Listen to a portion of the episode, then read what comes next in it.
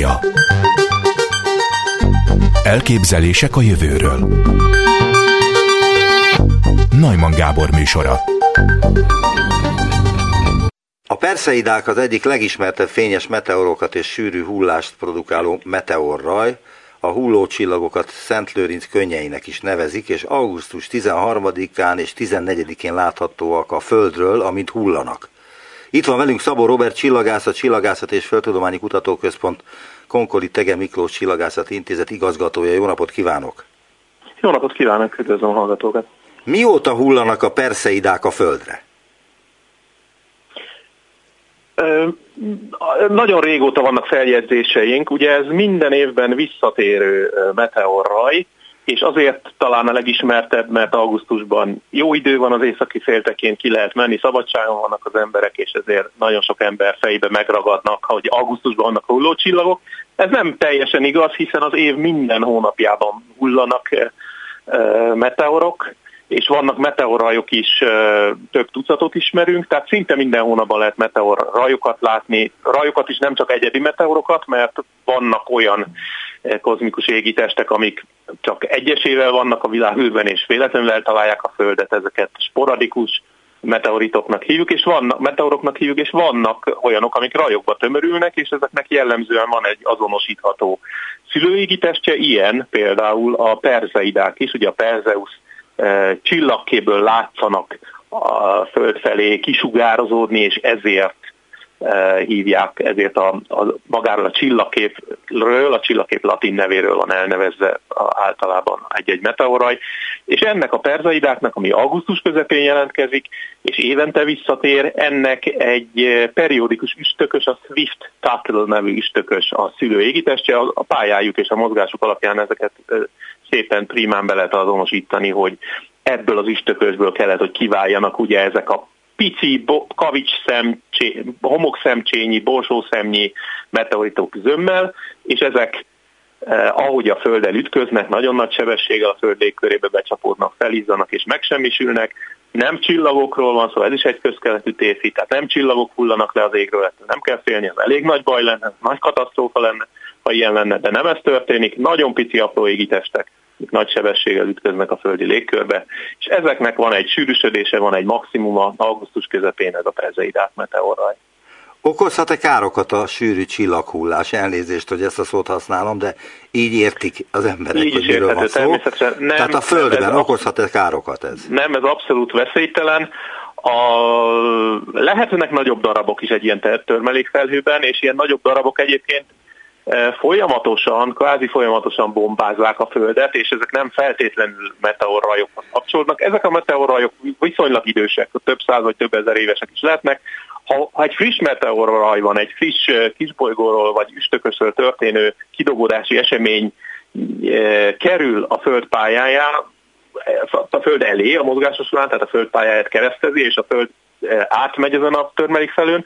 A friss ilyen események általában fényesebb, nagyobb eh, meteor jelenségeket okoznak, fényesebb felvillanásokat, és nagyobb darabok is lehetnek bennük. Ez már, a, a, a, mint a perzeidák, egy idősebb meteorraj, ezek általában nagyon pici, milliméter méretű égitestekből állnak, vagy, vagy borsószemnyi, egy fél centi centiméter nagyságúból, amik okozhatnak fényes meteorokat, meteor jelenségeket, felvillanásokat, akár tűzgömböket is, ami mondjuk a, a Vénusznak a fényességét, a fényességét is meghaladhatja. Ezek viszonylag ritkák, de ugyanakkor a Föld folyamatosan ki van téve a Földből érkező, akár nagyobb szikladaraboknak is, kődaraboknak is. Egy kosárlabda méretű mondjuk kavics, hogy így mondjam idézőjelben, vagy egy ennél is nagyobb szikla, az már, az már jelentős robbanást okoz a légkörben, az már akár egy telehold fényességű, nagyon fényes, vakítóan fényes, szintén néhány másodpercig tartó jelenséget fog okozni, és egy kosárlabda méretű,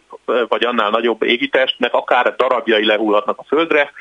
Ez a veszély nem fenyeget a perzaidáknál, ezek zömében kisméretű égitestek, szép, fényes, nagyon szép látványos kitörést okoznak, vagy, vagy feltűnő jelenséget, amit nagyon sokan észrevesznek laikusok is, akik csak az eget nézik egy szép csillagos nyári éjszaka alatt, de veszélyt nem jelent, úgyhogy nyugodtan lehet védősisak, meg védőszemüveg nélkül nézni, semmilyen problémát nem fognak okozni. Egyébként mindenkinek ajánlom, még, még akár most is, akár mai éjszakán is ki lehet menni. A holdnak a fázisa az a segítségünkre sietett az idén.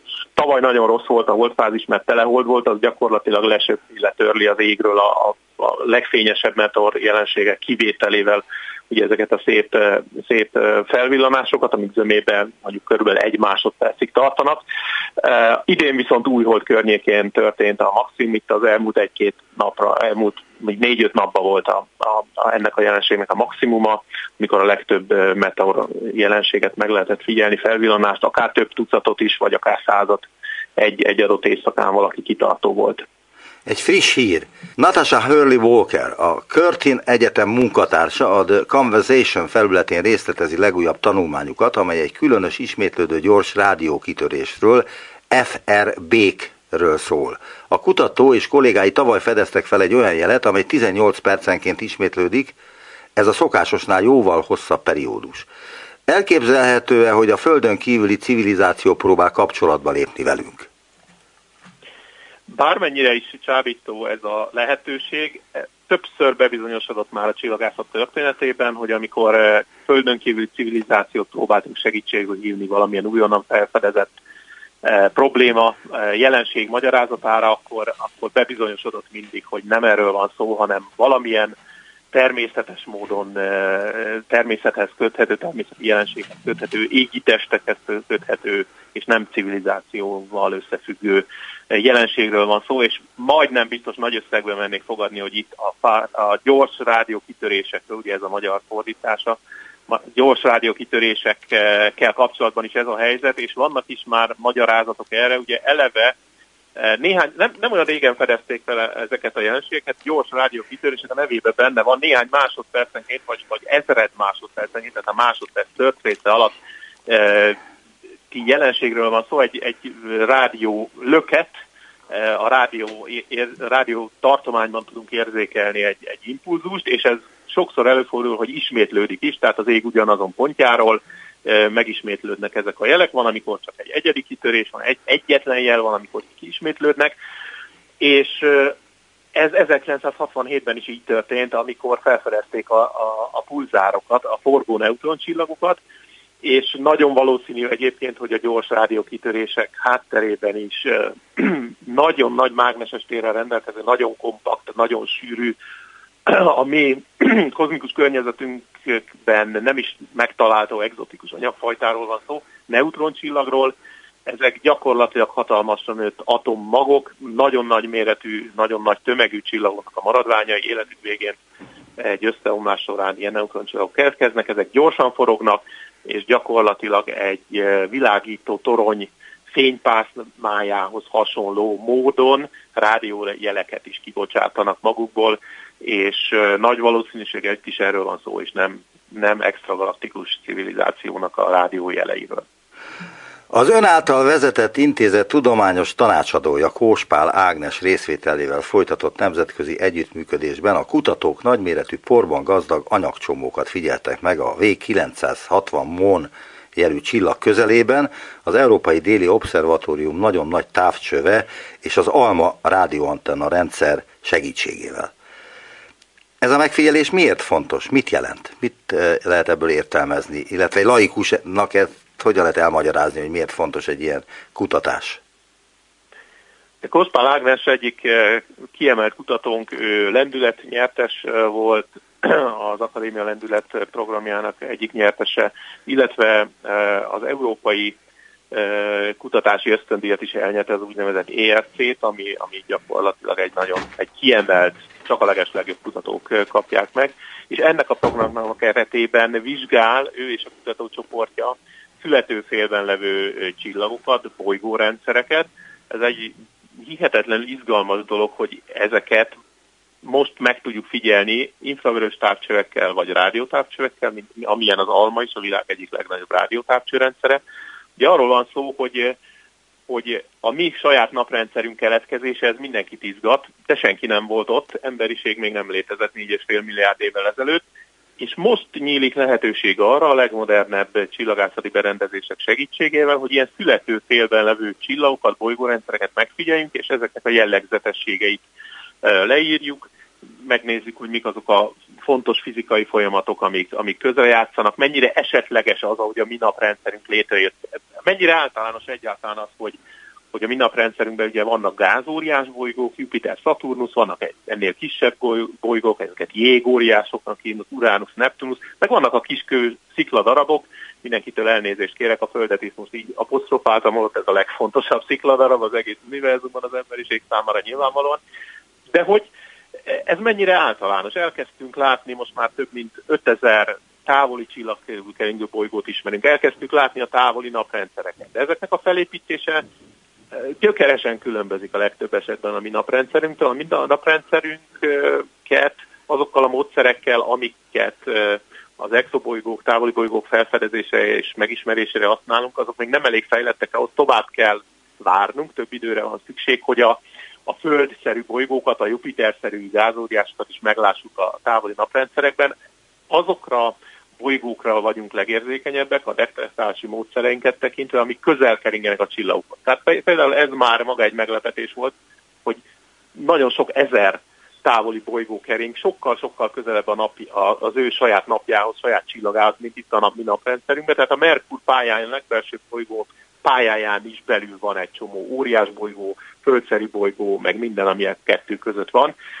E, és ezeket kezdtük el látni, de ez nem jelenti azt, hogy nincsenek más naprendszer, naprendszerek is, csak ezeket még éppen nem látjuk. Tehát most éppen egy olyan fázisban van a csillagászat, a megfigyelési asztrofizika, ahol ezeket a születő félben levő csillag, nagyon fiatal csillagokat, fiatal bolygórendszereket éppen meg tudjuk figyelni, és ez egy hihetetlenül izgalmas dolog, elkezdjük látni a saját naprendszerünkhöz hasonló, éppen most már gyakorlatilag egy harmadik generációs születőfélben levő bolygókat, bolygórendszereket, csillagokat, hiszen mi napunk sem közvetlenül az ősrobbanás után született, hanem már egy következő hullámban, egy, egy második generációs naprendszer vagyunk, és most a harmadik generációs naprendszernek a megszületését látjuk, de gyakorlatilag ez egy folytonos, folyamatos, folytonosan végbe menő folyamat itt a saját tejútrendszerünkben, egy csillagvárosunkban, tehát voltak nagyobb fellendülési periódusok, amikor robbanásszerűen keletkezett nagyon-nagyon sok csillag és bolygórendszer,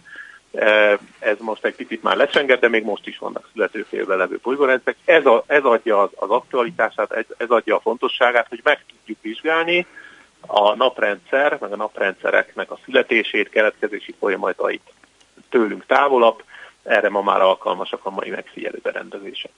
Akkor most egy kicsit homályosabb vizekre veznék az ön segítségével.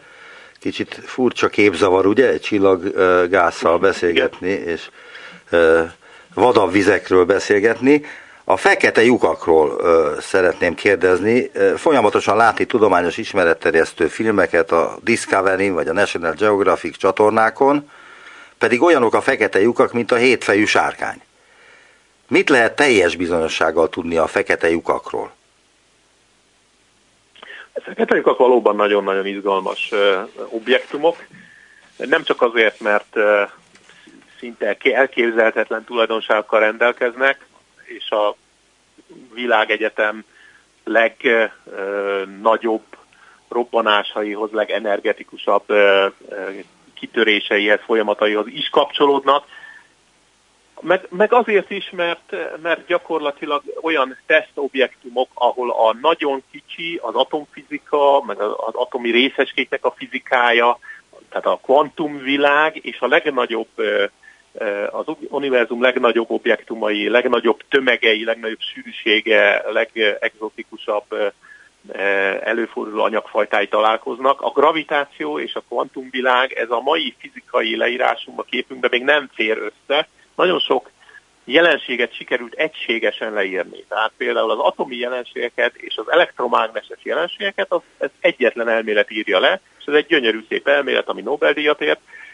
és ebbe próbáljuk meg, a mai fizikusok ebbe próbálják meg beszuszakolni a gravitációt is, ami mindig kilóg, valahol mindig kilóg a lóláb, nem sikerül ebbe a nagy bőrönbe, képzeletbeli bőrönbe beszuszakolni, és ez a e, ez a probléma már Einstein-t is foglalkoztat, tehát ez nem egy mostani probléma, több évtizede ezen rágódnak a fizikusok, és ez egy megoldatlan probléma, de mégis ott vannak a fekete lyukak, tehát a természet ezt megoldotta, csak mi még nem vagyunk elég okosak, nem tudunk eleget ahhoz, hogy leírjuk, hogy milyen folyamatok mennek pontosan végbe. De hát elnézést, csak szinte lóláb van a fekete lyukkal kapcsolatban, mert az a kérdésem, hogy miből áll egy fekete lyuk? Mi van benne? Hát, egy 120 naptömegű fekete lyuk, amely kisebb, mint a mi holdunk, az hogyan tud 120 naptömeget elkvártéozni a testében? Ez egy nagyon jó kérdés.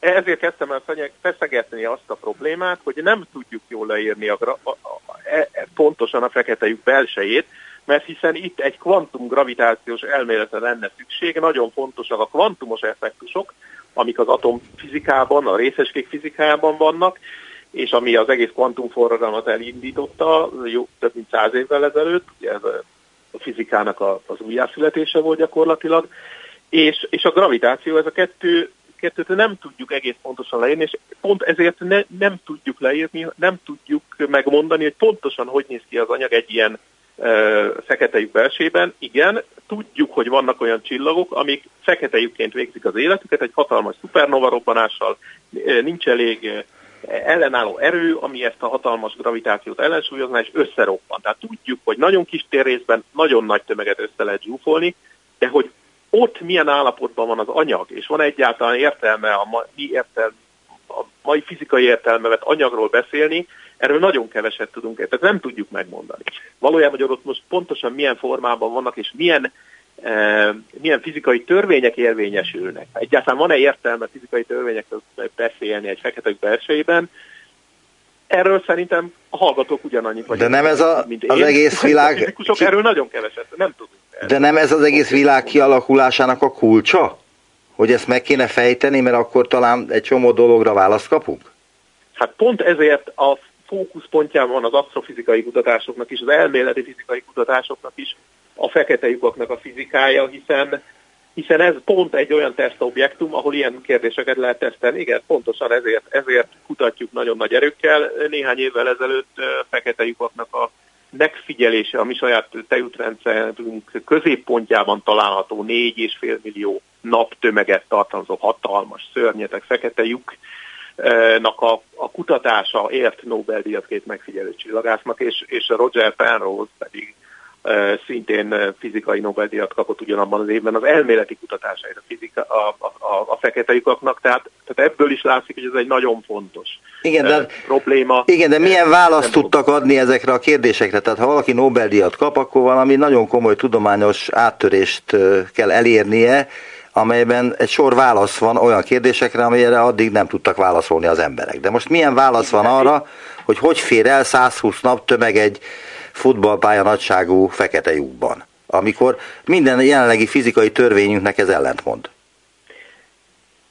Hát nem mond minden fizikai törvénynek. Hát dehogy nem, az atom felépítésének ellentmond, mert nem lehetnek benne atomok, meg ilyenek. Mondta, de azt senki nem mondta, hogy a, a, a, az itt a normál világunkban, itt ez az asztal, ez a telefon, ez a számítógép, ez a e, szemüveg, amilyen atomokból áll, azt biztosan tudjuk, hogy nem ilyen, nem ilyen atomszerkezet van a fekete belsejében, már csak azért is, mert az előbb közbensőlegesen említett neutroncsillagok, amik még nem fekete lyukak, de nagyon-nagyon sűrű, atommag-sűrűségű csillagászati objektumok, ott is egy-két naptömeget tudnak tarta, ö, önmagukba tartani egy mondjuk 100 kilométeres vagy 50 kilométeres gömbben, már ott sem érvényesek azok az atomfizikai megfontolások, amit mi a hétköznapi életben ismerünk, tehát ott már speciális leírás kell, ami egyébként működik, tehát addig, addig működik a fizikánk. Az, hogy a fekete lyuk belsőben mi történik, arra már nem működik. És a kérdésre visszatérve az, hogy hogy miért adnak, például miért adnak Nobel-díjat, ez csak egy mellékes megjegyzés, nem biztos, hogy a végső válaszért. Tehát olyan kutatások is adnak, és pont ez volt a két a Roger Penrose, illetve Reinhard Gensel és Andrea Ghez fizikai Nobel-díjának a lényege, hogy olyan kutatásokat végeznek, amik mondjuk megnyitnak egy utat, amik nagyon reményteljesek arra, hogy egy bizonyos, vagy egy teljesen új tudományterületet nyitnak meg, és teljesen új módon választnak vizsgálatová, például a fekete lyukak. Tehát például a Penrose esetében ő nem, nem azt mondta meg, hogy hogyan viselkedik az anyag a fekete lyuk belsőjében, ő azt mutatta meg, matematikai levelezette, hogy az általános relativitás elméletből következik az, hogy lesznek szingularitások, tehát lesznek fekete lyukak. Ez nem volt biztos a 60-as évek közepéig. Tehát ez volt, ez egy, ez egy áttörés volt, amikor ténylegesen megmutatta, hogy elméletileg is létre kell jönni ilyen fekete lyukaknak. Aztán a csillagászok megmutatták, hogy tényleg léteznek, az, mert az univerzumban van egy lehetőség, azzal nem biztos, hogy a természet él, de a, a, a, megfigyelő csillagászok viszont kimutatták, hogy igen, vannak fekete lyukak, vannak kisebbek, nagyobbak, sőt közepes méretűek is, és a fekete lyukak megfigyelésének a lehetősége az, ami fizikai Nobel-díjat ért a, a másik esetben, hiszen arról van szó, hogy nagyon-nagyon nagy felbontással kell vizsgálni a fekete lyuk környezetét, és erről látványos képek is születtek az elmúlt években is. Ez, ez volt az a tulajdonképpen technológiai áttörés, amire a fizikai Nobel-díj másik része másik részét adományozták. Tehát nem, nem a végső válaszokat kaptuk meg, hanem olyan lehetőségek nyíltak meg, amivel aztán tovább tudjuk kutatni ezeket a nehéz problémákat. Vannak olyan problémák, amik akár száz éve kísértenek bennünket, de ez viszi előre a kutatást, és, és remélhetőleg majd aztán egyszer ezekre a kérdésekre is választ kapunk. Még egy utolsó kérdésem lenne, csak már nincs sok időnk rá, de mondjuk akkor még fölteszem, tehát van rá két-három perc, de egy ilyen vidámabbnak tűnő kérdés, majd kiderül, hogy az-e. Mik azok a zöldborsó galaxisok? Zöldborsó galaxisok, eh, ezek egy érdekes uh, csillag uh, város típus, galaxis típus. A, a, felfedezési körülményük is érdekes, mert egy bizonyos égbolt felmérésnek a képeit vizsgálták át citizen scientistek, tehát nem hivatásos csillagászok, hanem olyan, akiket érdekel a csillagászat, és, és lehetőség volt, lehetőség, bárkinek van lehetősége ilyen projektekbe jelentkezni, ahol mondjuk galaxisokat kell katalogizálni, és mivel ezekből több tízmillió van egy ilyen égbolt felmérésnél, még csak az sem biztos, hogy számítógéppel érdemes egy ilyen kutatást elvégezni.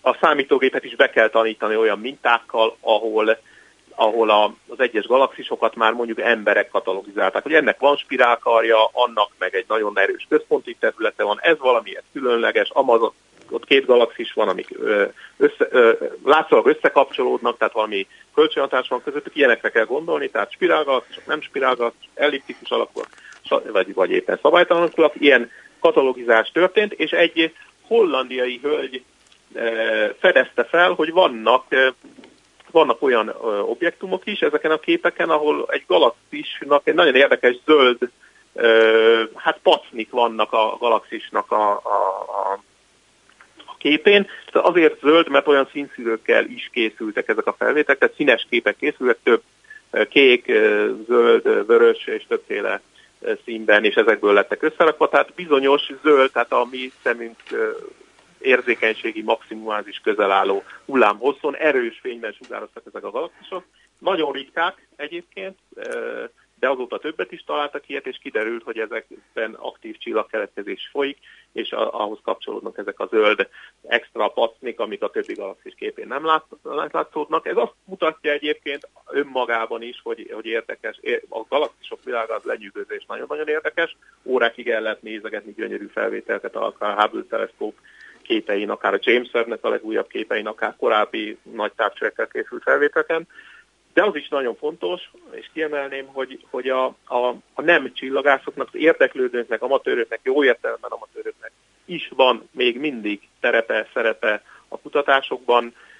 Ilyen érdekes, senki által nem várt objektumok általában úgy kerülnek felfedezésre, hogy valaki ránéz ezekre a képekre, erre még a mai mesterséges intelligencia sem képes, hogy olyan váratlan, vár, ismeretlen dolgokat találjon, amire, amire, amire nem lehet őket felkészíteni. Nagyon szépen köszönöm az interjút. Szabó Robert Csillagászat, Csillagászati és Földtudományi Kutatóközpont Konkoli Tege Miklós Csillagászati Intézet igazgatója volt az utópiában. Viszont hallásra! Köszönöm szépen a beszélgetést, viszont hallásra! Utópia Elképzelések a jövőről Najman Gábor műsora Az Ötvös Lóránt kutatói hálózat, az ELTE és a Pázmány Péter Katolikus Egyetem serdülőkori fejlődés kutatócsoport vezetője és az ELTE PPK egyetemi tanára dr. Kovács Ilona irányításával online kérdőíves módszer alkalmazásával végzett vizsgálat keretében a kutatók az emberi képzelet működésének az életkorral összefüggő változását tanulmányozták. Azt találták, hogy a képzelet élénksége 12 és 60 éves kor között az életkor előre haladtával folyamatosan csökken. Itt van velünk Kovács Ilona, pszichológus, látáskutató, egyetemi tanár, a Magyar Tudományos Akadémia levelező tagja. Kezi csókolom, jó napot kívánok! Jó napot kívánok, üdvözlöm a kedves hallgatókat! Ebben a 12-60 év közötti időszakban mikor csökken a leginkább a képzelet élénksége? Tudna erre példát is mondani-e?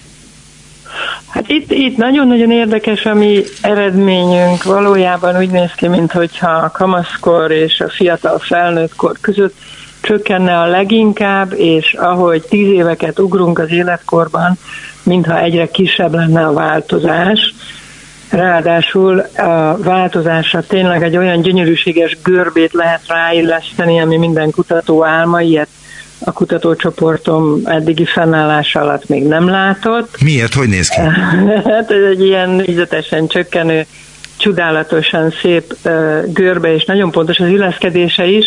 Ez valójában a fejlődési görbékre te, teoretikusan jellemző kellene, hogy legyen, tehát a fejlődés során eleinte vannak nagyobb változások, és aztán ahogy kialakul egy felnőttkori állapot, vagy ahogy, ahogy közeledünk arra, egyre kisebbek lesznek a, a változások, tehát ez egy természetes dolog. Egy pillanat, én nem kérdeztem meg valamit, ami azt hiszem fontos lenne ahhoz, hogy meg lehessen érteni, miről is van szó. Hogyan lehetne definiálni a képzeletet? Kreativitás, Aha. alkotás, absztrahálás, micsoda? A képzelet az, az én a megközelítésemben, és azt hiszem, hogy itt mindenkinek abszolút alapja van arra, hogy saját megközelítést alakítson ki, egy olyan belső szubjektív tevékenység, ez egy aktív dolog, aminek nincsen feltétlenül viselkedéses tünete, amit nem feltétlenül befolyásol az aktuális helyzet, szituáció, az ingerek, amik érik az embert, tehát tulajdonképpen egy belső világ egy belső játszótér, egy belső homokozó, hogyha úgy tetszik. Tehát nem lehet azt mondani, amit egyébként mindenki tud, hogy minél idősebbek vagyunk, annál butábbak leszünk. Ez egyfajta elbutulás, ami attól függ, személyektől függően mennyire lesz buta. Van, aki teljesen demensé válik már nagyon idős korára, és van, aki még 90 éves korában is fantasztikus dolgokat tud. Ugye? Uh ez lehetséges, hogy így van. I- igazából ez az eredmény, hogy a képzeleti kép élénksége, a képi képzelet élénksége csökken az életkorral. Ez a képi képzeletre vonatkozik csak? Itt mi ebben a vizsgálatban a képi képzeletet vizsgáltuk, de a az egyéb kutatások rámutattak arra, hogy más úgynevezett modalitásokban is, például a hallás, a szaglás dimenziójában is csökkenhet az élénkség, és ezek általában együtt járnak. Tehát akinek nincs élénk képi képzelete, az általában a szagokat, illatokat sem tudja olyan élénken felidézni vagy elképzelni. Tehát ezek azért ugye együtt járó folyamatok, a perceptuális vagy érzékleti élénkséggel lehetne összehasonlítani, tehát ilyen belső belső érzékelésnek is lehet tulajdonképpen nevezni, de ennek a csökkenése nem feltétlenül az elbutulást jelenti, sőt, jelenthet éppen azt, hogy az adott ember egyre bölcsebb, ha szabad ezt mondani, és ahogy az évek haladnak előre, valóban egyre bölcsebbek vagyunk, hiszen gyarapszik a tudásunk, és ahhoz, hogy ezt a nagy tudást, amit, amit a sok-sok tapasztalat alapján összeszedünk, nem csak az iskolában, hanem az életben, mindenhol, ezt jól tudjuk szervezni. Én azt gondolom, hogy egyre, hogy mondjam, egyre jobban el kell szakadni a az aktuális képektől, az érzékleti képektől, és egyre absztraktabb struktúrákban kell tulajdonképpen tárolnunk a tudásunkat, és ez lehet valamilyen értelemben az oka, ez lehet a mögött, hogy egyre inkább csökken a képzeleti képélénksége az életkorral. Ez egy feltevés. Igen, de mi az oka? Tehát egyfajta leépülés, vagy mi? Én azt gondolom, most én, én, én úgy szoktam erről gondolkodni, hogy van egy ilyen belső játszóterünk, mondjuk képzeljük Képzeljük azt, hogy van egy belső homokozó a fejünkben, és egyébként van egy olyan agykérdi terület, ami ennek pontosan nagyon jól meg is felel, amelyik inger függetlenül tud működni, tehát olyan helyzetekben lesz igazán aktív, amikor sötét van, mm, nincsenek hangingerek, és nem alszunk, hanem úgymond gondolkodunk, vagy képzelődünk, fantáziálunk, akkor mérhető különösen az aktivitása. Tehát ebben a belső homokozóban hihetetlen nagy szabadsága van az embernek, mert olyan játékokkal pakolgatja tele, amilyennel szeretné. Tehát aki inkább szeretné képi elemekkel, gazdag érzékleti modalitással, színekkel, szagokkal, hangokkal teli rakja a homokozóját, az megteheti ezt, rakhat bele olyan elemeket, emlékeket, amikből utána, mint egy egy, egy legó készletből föl tudja építeni később a képzeleti képeit, de hogyha az illetőt nem annyira izgatják ezek a dolgok, hanem inkább, um, inkább mondjuk um, írni szeret, vagy, vagy mondjuk matematikai képletekkel dolgozni, vagy bármi más nagyon absztrakt uh, dologgal foglalkozik, akkor rakhat bele absztrakt elemeket is, és, és akkor azokkal lesz a tele homokozója, azokat tudja építgetni a továbbiakban. Tehát inkább azt mondanám, hogy az elemek, amiből mi a gondolkodási folyamataink során és a képzeleti folyamataink során, amelyek között szerintem olyan nagy különbség nincs egyébként, építkezünk, azok lehetnek eltérőek a különböző életkorú egyének esetén. Azt mondja, hogy gondolati folyamok, folyamatok és a képzelet között Igen. nincs nagy különbség. De van, azért mégis valamekkora különbség van, nem? Az igen, nyilván van. Persze erről körülbelül semmit sem tudunk jelenleg, uh-huh. mert ennél nehezebben mérhető, megközelíthető funkciója nincsen az embernek, mint a képzelet vagy a gondolkodás. Vannak olyan emberek, akiket afantáziásnak neveznénk a mai neurológiai terminológia szerint. Ez azt jelenti, hogy fantázia hiánya áll fenn náluk. Igen. igen. De az, az, az fosztó uh-huh. képző. Pontosan, így van. Ez a, ez a kis um, kifejezés, ez nem olyan nagyon régóta létezik egyébként. 2015-ben Adam Zeman, egy nagy-Britániában az Exeteri Egyetemen dolgozó neurológus kutató találkozott egyszer egy beteggel, akinek mm, egy egyszerű koronária műtéte volt, valami komplikáció fellépett, és ez valahogy a virálátás zavarát okozhatta az agyában, aminek a következtében az illető elvesztette a képi, képzeleti képességét. Ez hogyan föl... nyilvánult meg akkor? Ezt tessék elmagyarázni, legyen szíves. Ez föltűnt neki, ő erre így panaszkodott, hogy, hogy korábban, amikor szerette volna mondjuk elképzelni a a kutyáját, hogy hogyan szaladgál, akkor ez úgy sikerült, vagy szerette volna elképzelni, hogyha most um, elindul Londonban és tesz egy sétát, akkor milyen épületek lesznek majd ott útközben, vagy milyen milyen lesz az idő, esni fog, vagy nem, elképzelni azt, hogy milyen, amikor egy tóvizét fodrozza a szél. Ja, igen, de teljesen evidens dolgokat is, hogyha arra gondolok, igen. hogy hogy néz ki a kocsim, és becsukom a szememet, akkor uh-huh. elvileg azt valamilyen látom. módon látom. Uh-huh. És akkor igen. ennél a, a fantáziás páciensnél igen. ő nem látott semmi ilyesmit, amikor hát becsukta neki a szemét. feltűnt, tehát ő, ő a műtét előtt látta, és utána úgy jött ki a, a, a műtéti szobából, hogy, hogy nem volt többé ilyen képzeleti képe. És mi történt utána, ezután?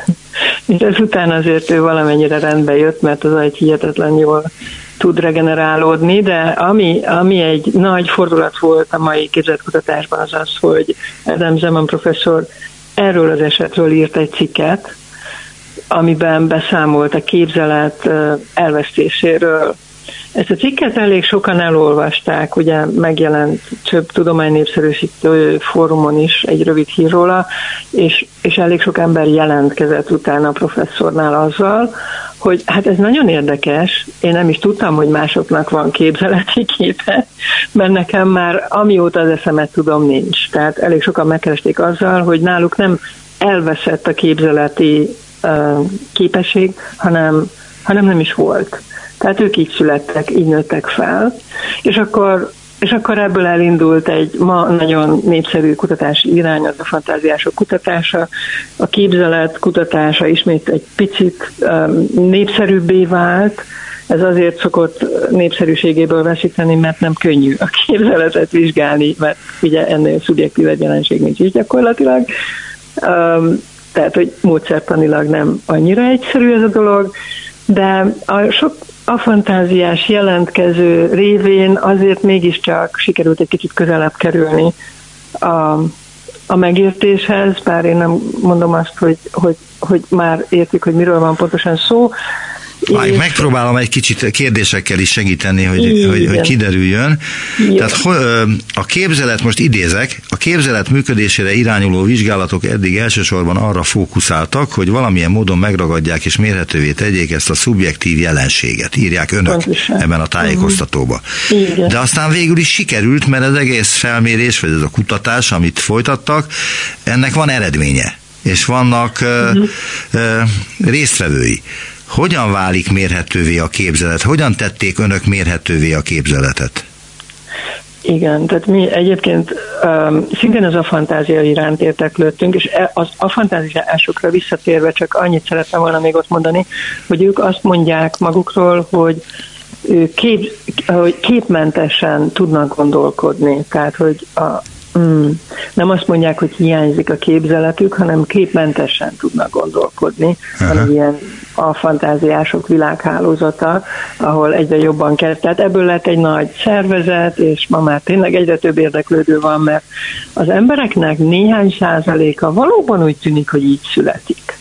Nem tudjuk pontosan. Tehát, hogy nincsen fantáziája, nem tud elképzelni olyan uh-huh. dolgot, amit nem lát, amit nem hall, amiről nem olvas? Igen, igen, és ugye ezt ők nem feltétlenül tudják, hiszen honnan tudnák, hogy a másik meg tud ugye a színtévesztés, a színlátás zavara sem könnyen derül csak amikor elkezdődik a színek megnevezgetése, de itt ugye ez, ez, egy, ez még ennél is a szubjektívebb, tehát még a színlátásnál is szubjektívebb dolog, Úgyhogy ez nem szokott olyan nagyon kiderülni, hogy valakinek legfeljebb úgy, úgy azt mondják rá, hogy na hát nincsen ennek fantáziája, de az, hogy, hogy tényleg hiányzik ez a képesség, az nem szokott igazából arra nem szokott fényderülni.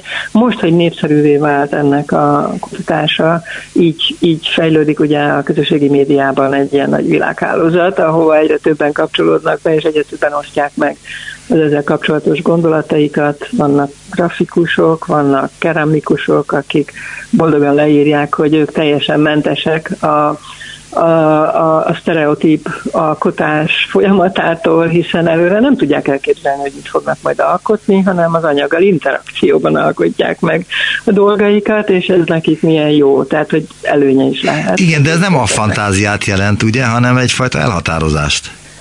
Az a, Hát ők nem tudják előre elképzelni, hogy... De nem is akarják, ők azt szeretik, hogy ott a kezük hmm. között alakul ki valami amiből aztán a képzeletükkel előállítanak Igen. valami olyat, ami aztán hmm. formát nyer, és lesz valami tartalma. Hát igen, itt van az a kis hajszányi határ, hogy talán, tehát úgy tűnik, hogy nem a képzeletükkel, hanem az érzékelésükkel.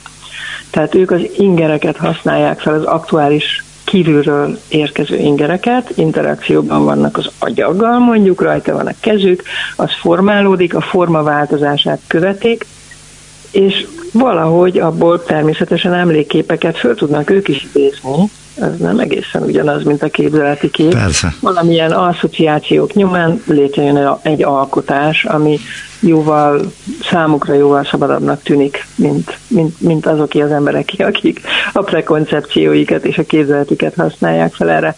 Tehát, hogy e, itt igen, tehát sok oldalról lehet ezzel foglalkozni, visszatérve a rendkívül jó kérdésre, hogy hogyan lehet mérni, és hogyan mértük mi egyébként.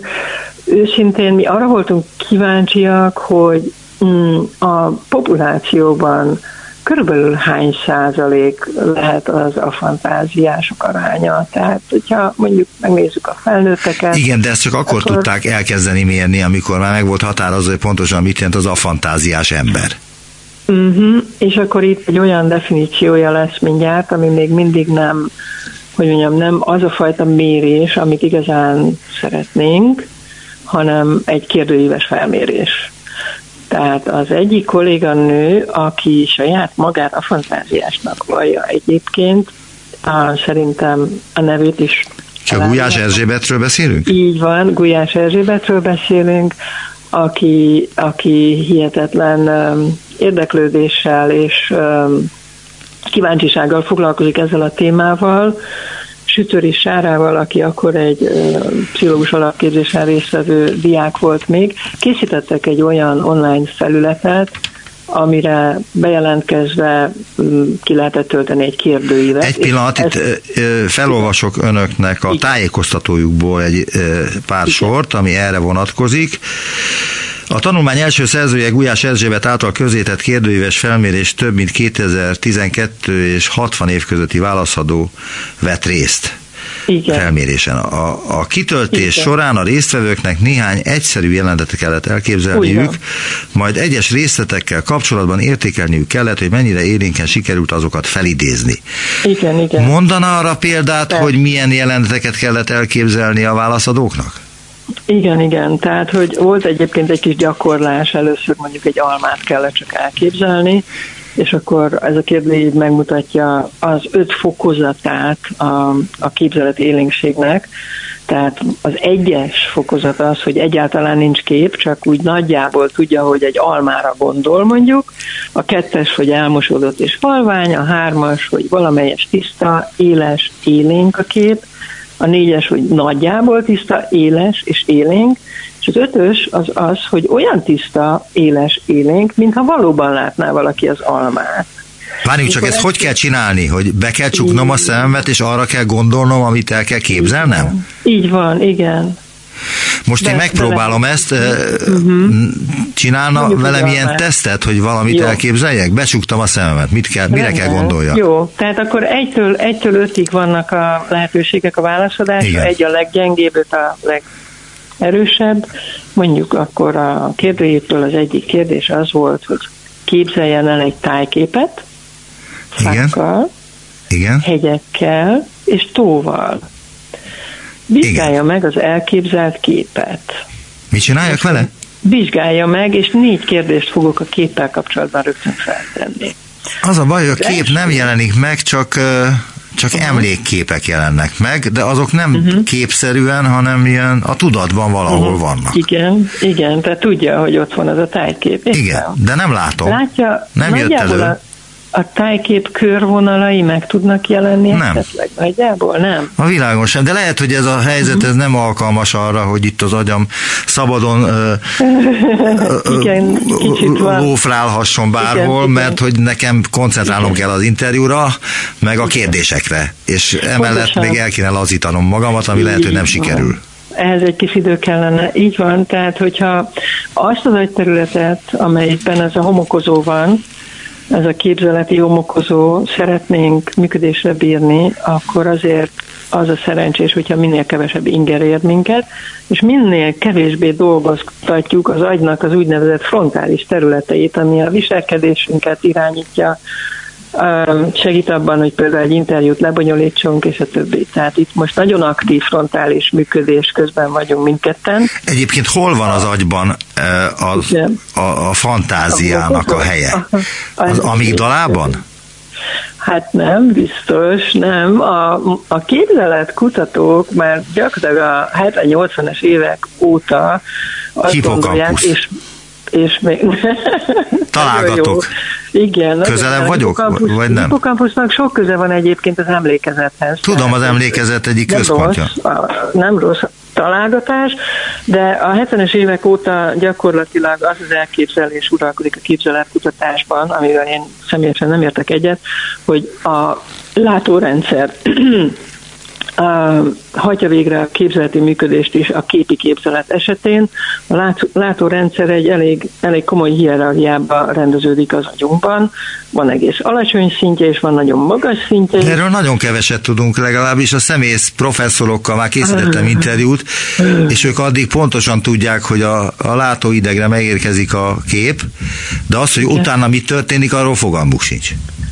Hú, az egy külön adás lehetne, tehát hogy azért, azért elég sok ismeretünk van. Épp azért van nagyon sok ismeret a, az emberi látásról is, mert a látásnak legalábbis az alacsonyabb agykérgi szintjeit nagyon, tehát nagyon, az nagyon pont ugyanúgy működik, mint az egérben, patkában, macskában, kutyában, egyéb gerincesekben, a primátákban, majmokban.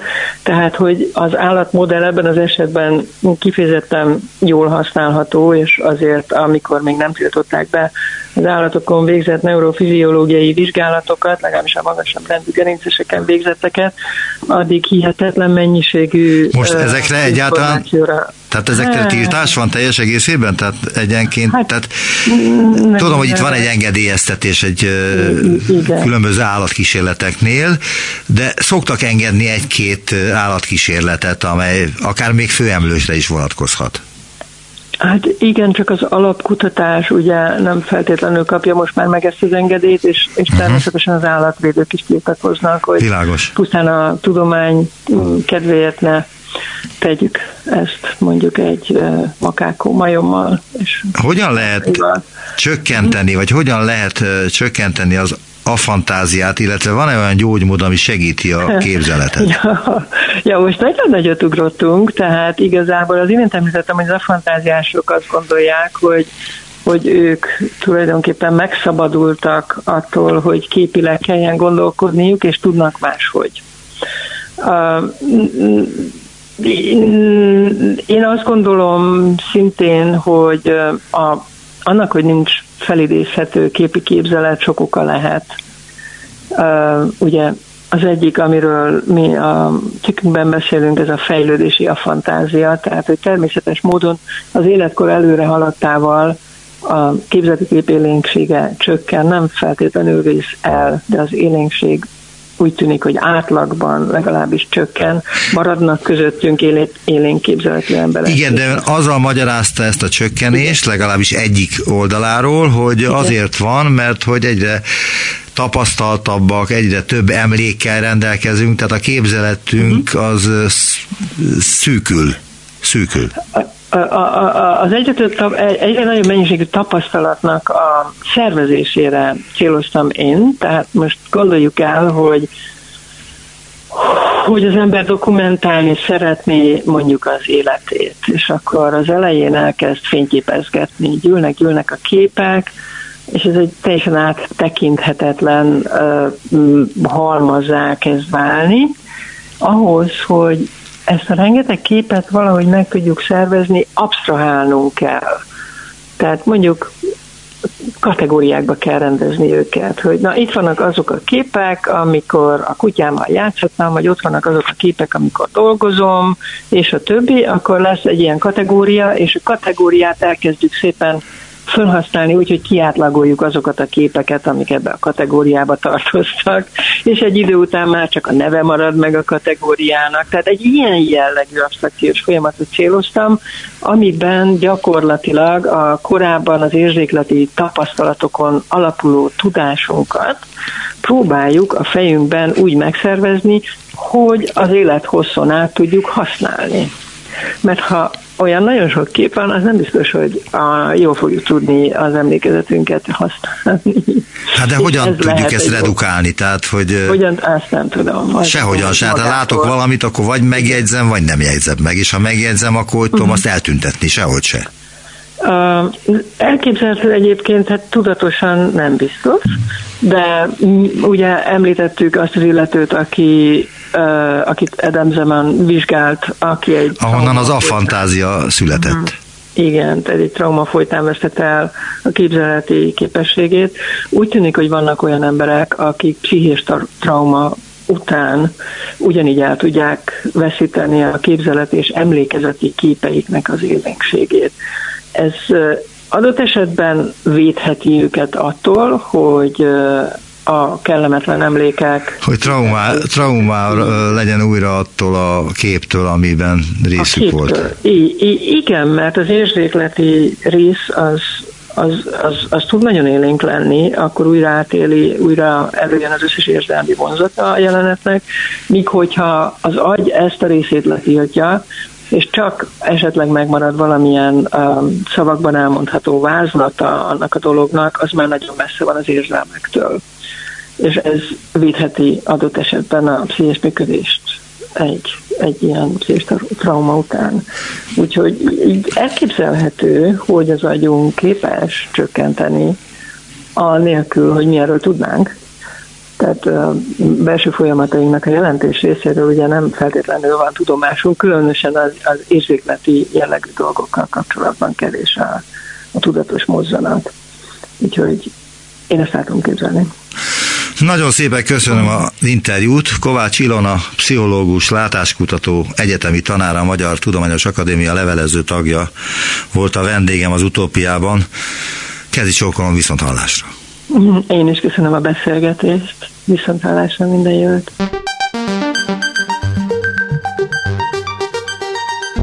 Visszaértünk a jelenbe. Neumann Gábor utópia című műsorát hallották.